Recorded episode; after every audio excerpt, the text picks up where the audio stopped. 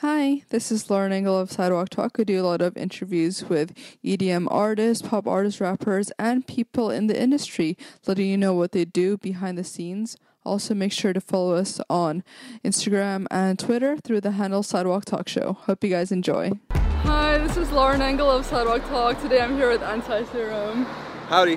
I remember finding Brick Squad anthem Yeah. like five, six years ago. It like blew my mind. Yeah, I was like, oh my.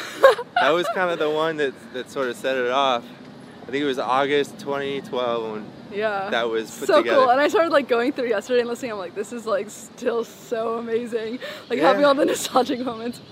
Yeah, that that record is a special one for me still. You know, it's uh, it's kind of the I, when, when we wrote it, I was in this like point in my life where I, I, I was sick of dubstep.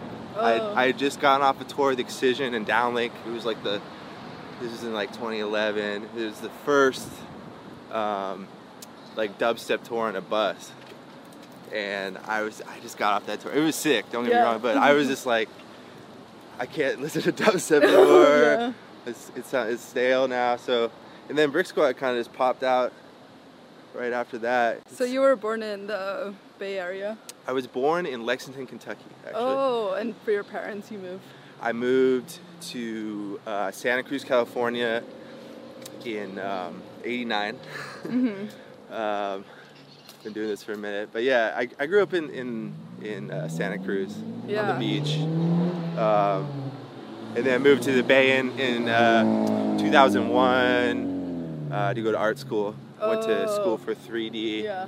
Um, animation Yeah. and stuff. What do your parents do? Uh, dad's a doctor, and my mom's an art major. Um, So you get your creativity from. yeah, yeah, yeah. And my grandma is a concert pianist, Oh, and wow. she used to play at the silent uh, theater back in the day Wow. when it was just like, you know, just a, a, a movie and, and no dialogue or anything, just just someone playing behind the screen. Yeah. So my grandma used to do that, That's so cool. and she's you know just an amazing pianist. How So- do you describe yourself back then, growing up? Um, back then, um, I was really into skateboarding and surfing. I, Mhm. Growing up in Santa Cruz, you like had to do that, or else you get jumped. You know, you get beat up if you weren't a surfer. So yeah, I spent a lot of time at the beach uh, and skateboarding. Um, was always you know into art and stuff. But early on, I was like a programmer. I I used to program stuff like when America Online was around. I Mhm. don't know if you remember that. It's kind of old, but it was like one of the first like internet service providers. But I used to write uh, like hacking programs for America Online that would like interface That's so with cool. that. How old were you?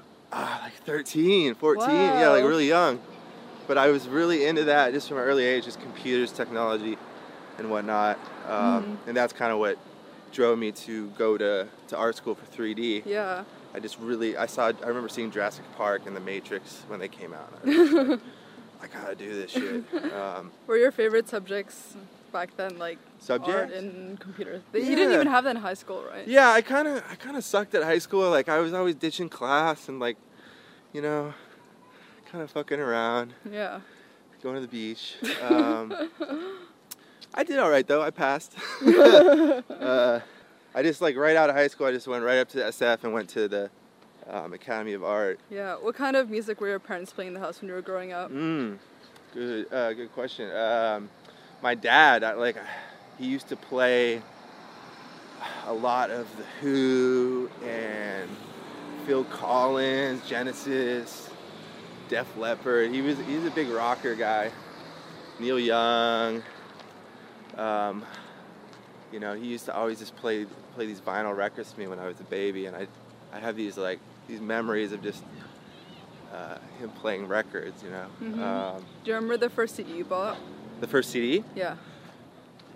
You know, the, I don't really know the first CD I bought, but I can remember like the first electronic CD I bought that kind of like Electronic City. that sort of cha- like oh wow. changed the direction. I, I was in New York, and it, this was right when the Prodigy "Fat of the Land" album came out. And I remember going to Tower Records, which probably isn't there anymore, because most of them shut down. But Mhm. I remember buying that album, Prodigy Fat of the Land," with the little um, crab on the cover, and I don't know. That was probably the first like album I bought that really sort of struck a chord with me. Mm-hmm. Before that, I was listening to a lot of like gangster rap from. Yeah, you're really into hip hop, like Bay Area. Yeah, yeah, yeah. Um, but when I was young, like 13, 14, I was listening to like Too Short, Tupac, like all the Bay Area gangster rap shit. I Yeah. was just like so into. You were kind of in the scene back then, right? The hip hop scene Bay A, Area. l- a little bit. Um, I like I made rap beats like for uh, kids from my from my high school, Mhm. like in Fruity Loops version two, which is now like probably version ten or eleven. I don't even know. but um, yeah, I was just messing around. Like it never really took it seriously Mm-hmm. um, until I heard drum and bass music, and like right when I went to college, like in you know 2001, 2002.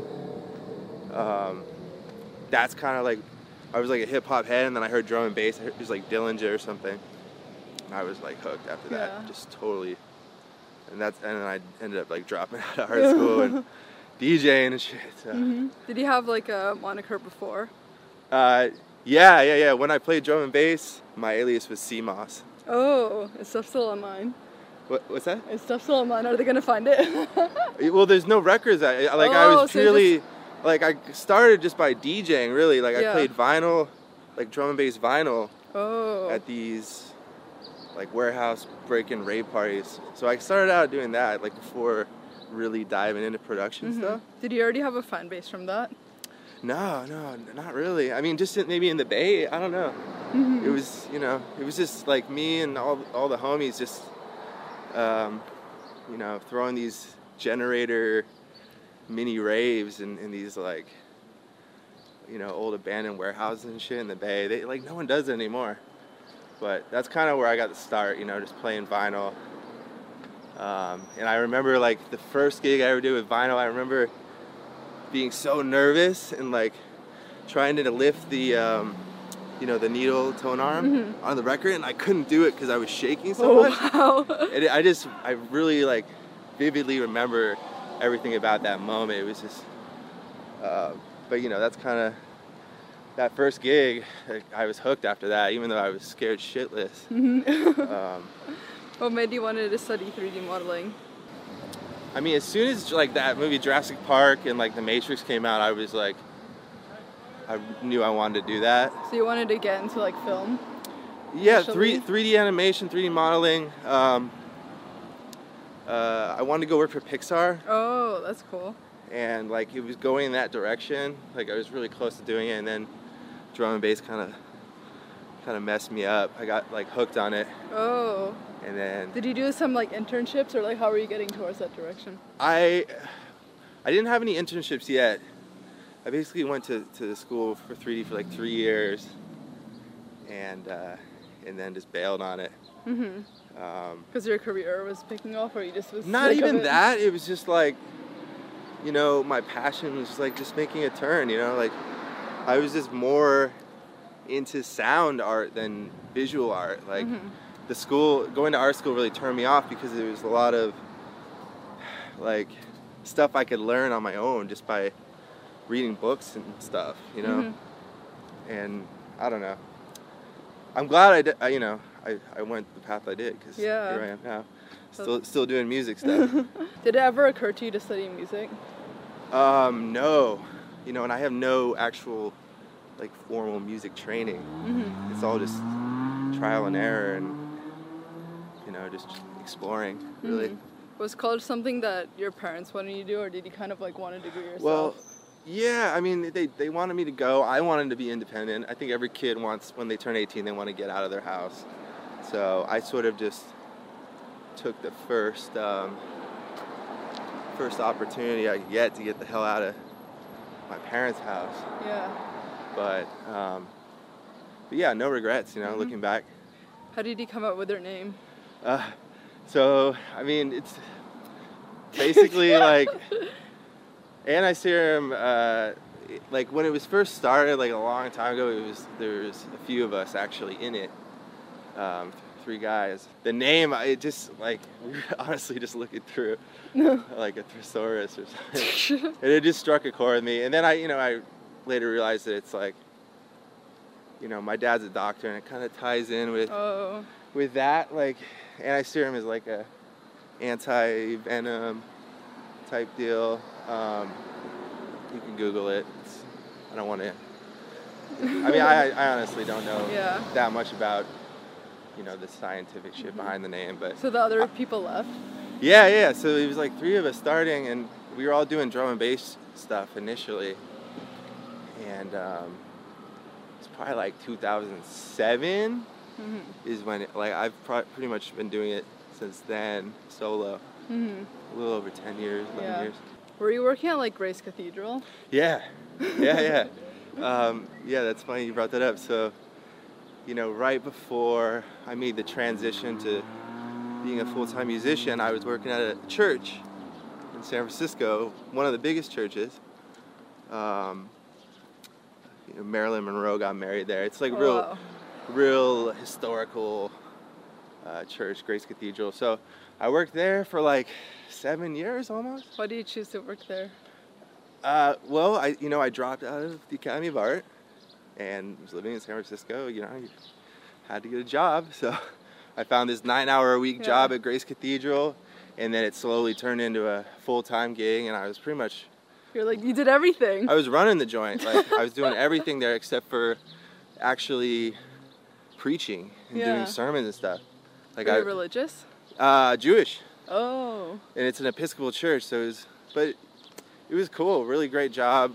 And the the cool part about it was, under the church, there's a recording studio, in the crypt. Yeah. Didn't you record like a what was it Bulgarian? Yeah, yeah, yeah. so, um, yeah, I used to record a lot of stuff in the church because it had this, this big natural, like 11 second cathedral reverb. It sounded amazing, and we'd get all these cool. We had like Carlos Santana come through, um, k.d. lang, and then we get these like choirs that would come through, and so I would, you know, I'd be at the controls for a lot of these concerts. So I would constantly be taking a lot of the, the material, you know, and trying to incorporate into my music. So I, I do have a record out called Bulgarian Funk from a long time ago that has this Bulgarian women's choir that I recorded. 2011, that's when that Excision Downlink tour popped up. I had to sort of choose between going on tour with Excision or keeping my nine to five. So I- Oh, so you already met a lot of people before that, like Mayhem.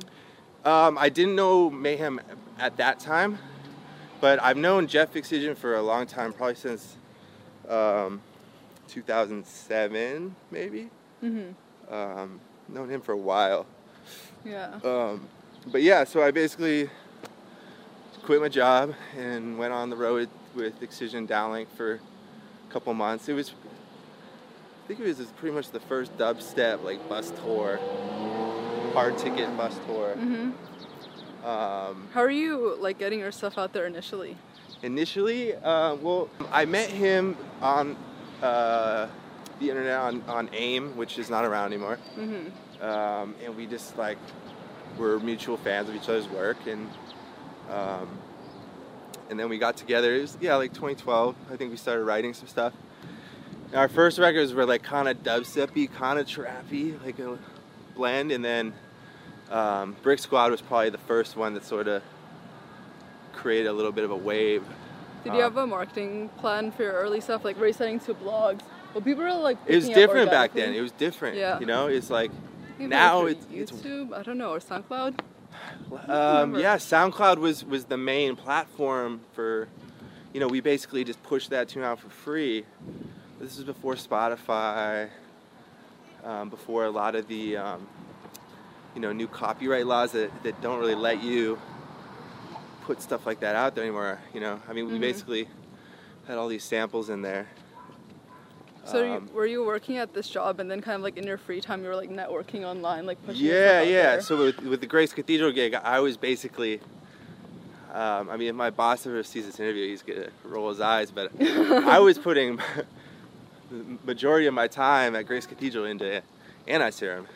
you know, I was doing a little bit of work for Grace, holding it down. But Mhm. whenever I got my work done, I would go to the studio in the crypt and write and just listen to stuff, just you know, just geek out. hmm Um, Was it difficult, like after you quit that, like living financially, it or was- was your career already stable enough? It, no, there was no stability at all. I mean, I basically had one opportunity to go on a, a 30, 40 date bus tour, you know, and after that, I didn't really have any sort of plan. So I took a big risk, you know. So you kind of just knew everything would work out somehow. I didn't actually. I just, I just knew that if like I said no to going on that bus tour, like I Mm. would look back years down the line and be really upset about that, yeah. you know. You think that was a big launching pad for you? A hundred percent. That was Mhm. the turning point, you know.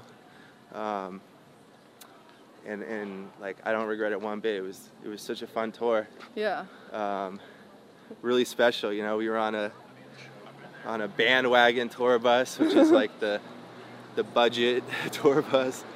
Now I know Excision has like probably four or five tour buses now on his on his run. He's really upgraded quite a bit. But um, but yeah, we had a lot of fun. It was really special back then, really fresh. You know, um, it was a, it was a new thing to do a bu- uh, a bus tour. You know, for dubstep with a PK sound system. hmm But Did you ever have difficulties with your fan bases after changing like genres and type of styles? Yeah, you know, things are always changing. Um, now, especially, it's you know, um, the kid, especially the dubstep crowd. They're very hardcore.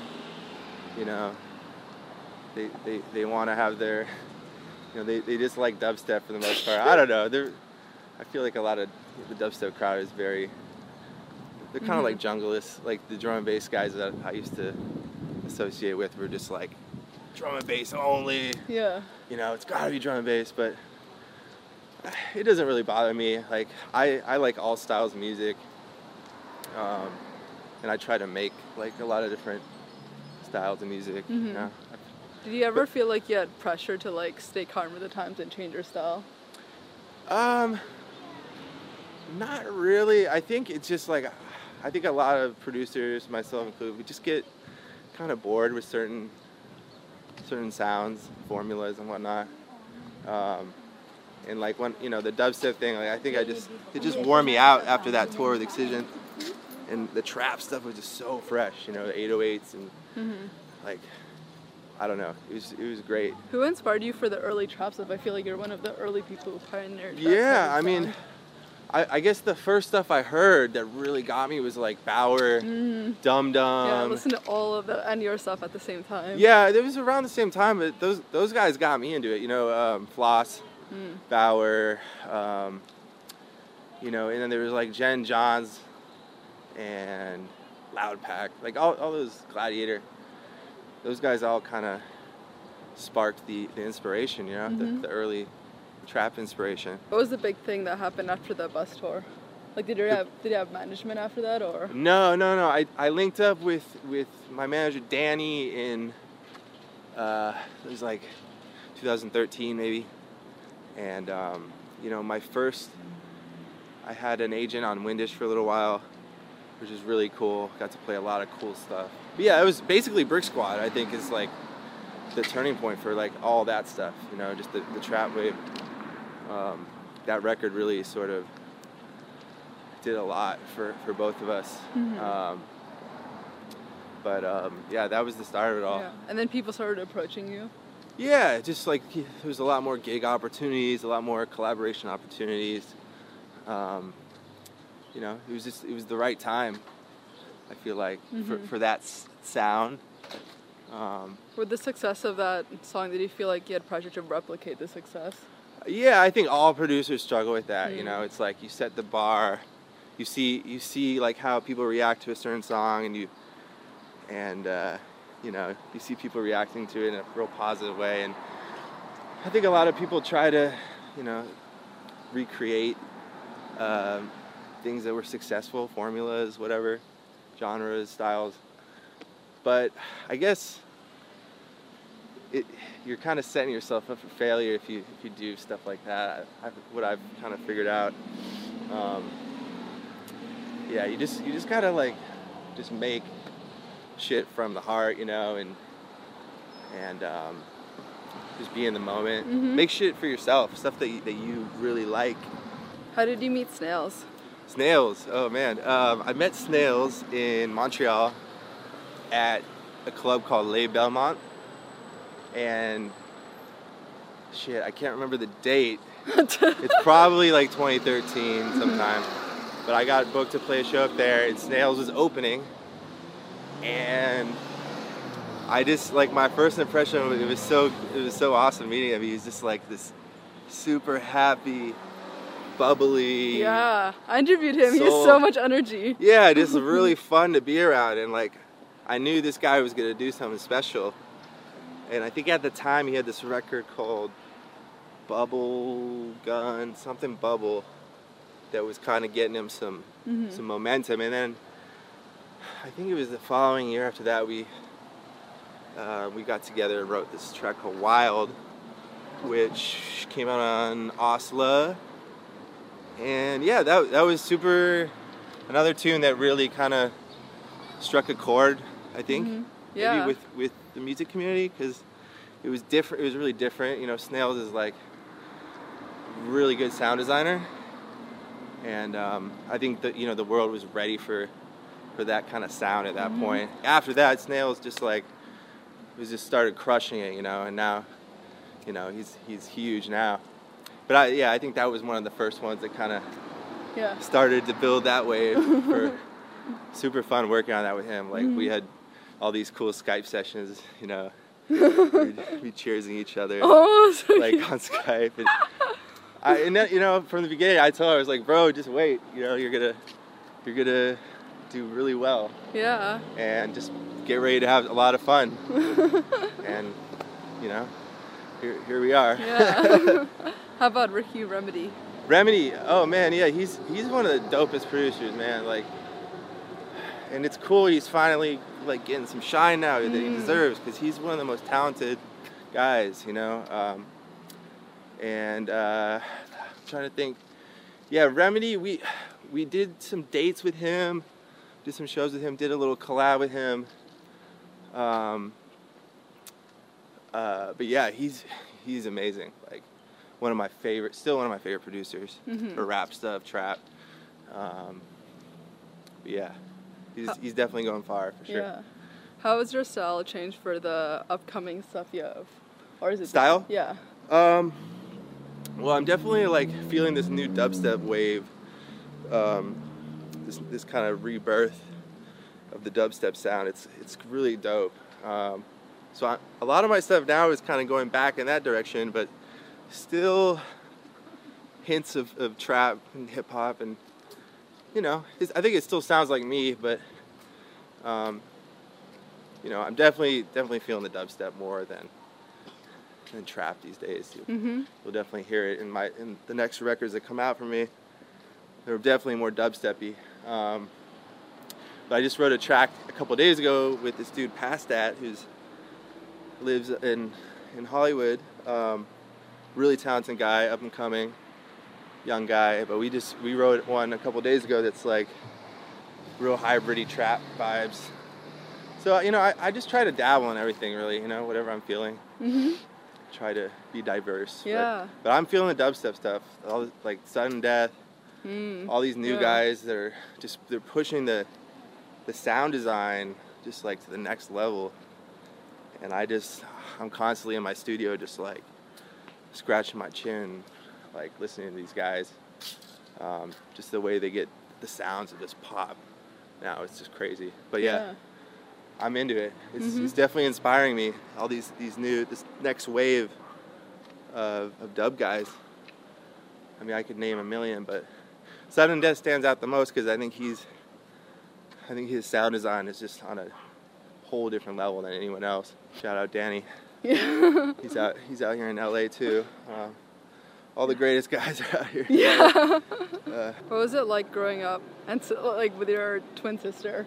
oh yeah. Now. Yeah, um, having a twin has always been interesting. Uh, eh, growing up, it was it was more of a competition. Growing up, you know, with she was always the uh, the star uh, academic, you know, like valedictorian, Oh, wow. straight A's. I was more of an average. I was a, I was a B student. Um, but yeah, we've been really close. Um, she has always been a huge support of everything I do. She just comes out to the shows all the time, and um, she recently just had uh, twin boys. Yeah. So I've been I've been going over there and babysitting like as much as I can, maybe you know every week or every other week, and and I'm trying to get them trained on on music. I bought him a little keyboard. Already. yeah, so we do music lessons and. And I, you know, I've I brought my laptop and loaded up like Serum and some bass sounds and kind of, you know, just trying to see. You can like do a collab. yeah, no, they're into it though. They, every time I like, show up now, they're like, keyboard, keyboard, Uncle Mikey, where's the keyboard? Um, but they especially like like the, the siren sounds and like the the build up riser sounds. They'll just hit a key and just you get to see their like faces light up. But I'm yeah, I'm I'm gonna be you know the uncle that that pushes the music thing on them because I just it's something I have to do. Yeah. but it's great. Yeah, it's, I've been, you know, part-time babysitter, part-time producer. It's cool. I'm just trying to just keep it balanced, you know. yeah. How would you say you've grown as a person since you were younger? Um. Well, uh, you know, growing up, you know, with with the divorce and the family is is is difficult. Um, but yeah, everyone, I feel like, is dealing with that these days. Um, but yeah, it was it was hard not having a pops around for for a little while. Um, I don't know. It's it's definitely made me like a. I don't know. It's ma- It's made me tougher. I think just having to, to move across the country and start start a new life in California. Um, and then living in the city in San Francisco is really, I feel like it's really seasoned me in a lot of ways. I don't know. I just I'm always upgrading and learning new things. You know, just trying to be a better person every day. You know, Yeah. What would you say have been your biggest challenges so far? biggest life challenges. Yeah. Um, biggest life challenges? Uh, well, I mean, just living as an independent musician full time is a challenge, you Mm. know, especially living in California, uh, San Francisco. It's expensive. Yeah. It's it's unstable. It's up and down. Um, that's the biggest challenge I think I can think of right now is just, uh, you know, making a living, making a good living off music. It's it's hard Mhm. um, but it's doable, you know. Um, if you have you have the right ambition, motivation, drive, um, you can do it. It's doable, Mhm. but it's it's up and down, you know. It's not it's it's not stable at all. It could, it could just like disappear in a, in a heartbeat, you know. Um, What does success look like to you?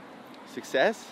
Mhm. Um, I think just honestly, just doing what you love to do, being being happy about it, being happy about waking up in the morning and and being excited about what you do, even if you're not making a bunch of money off it. I think that's success. You know, um, if you can make it work. Uh, I, yeah, my, my perception of success has changed a lot over the years. Like, you know, when you're younger, you think success is having the big house and all the money and the cars. And um, I don't know. I think now success is more about uh, family and and just like just being happy with who you are as a person and and you know what you do for your, the people you love. I guess I don't know. mm-hmm. Might Yeah. sound corny, but What does love mean to you? love. Yeah. Um, jeez, this is a, this is a deep one. Yeah. Love.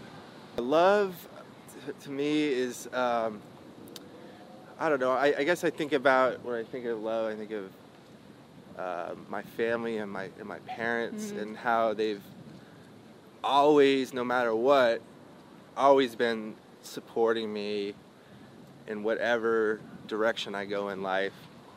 Um, I guess that's like unconditional love. I don't know. I think I'm just like as I get older, like the family connection for me is like really important. Like that's love, you know, like having people that really care about you, you know, because friends come and go, but Mm. the family thing, like as the days go by, I just get closer with my family, and I and I want to know more about them, and and you know, it's I don't know. I think that's love. Yeah, I love that. Yeah, yeah. Last question. What do you want to be remembered for? I just I really just want to be remembered for being a good human being Mm-hmm. that that makes all my friends and family smile, makes them happy, feel feel good.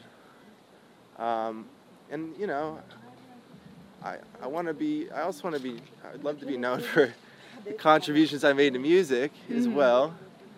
But I think more importantly, I just I really just want to do be a good person, do good, you know, and and just spread good vibes and Yeah. just be known for that guy who's always smiling and happy and you know making people feel comfortable and I don't know. I guess it's simple, you know. Yeah. I Just want to be known as a good a good human being. Mhm, I love that. This is awesome. Thank you so much. Thank you. Bye, guys.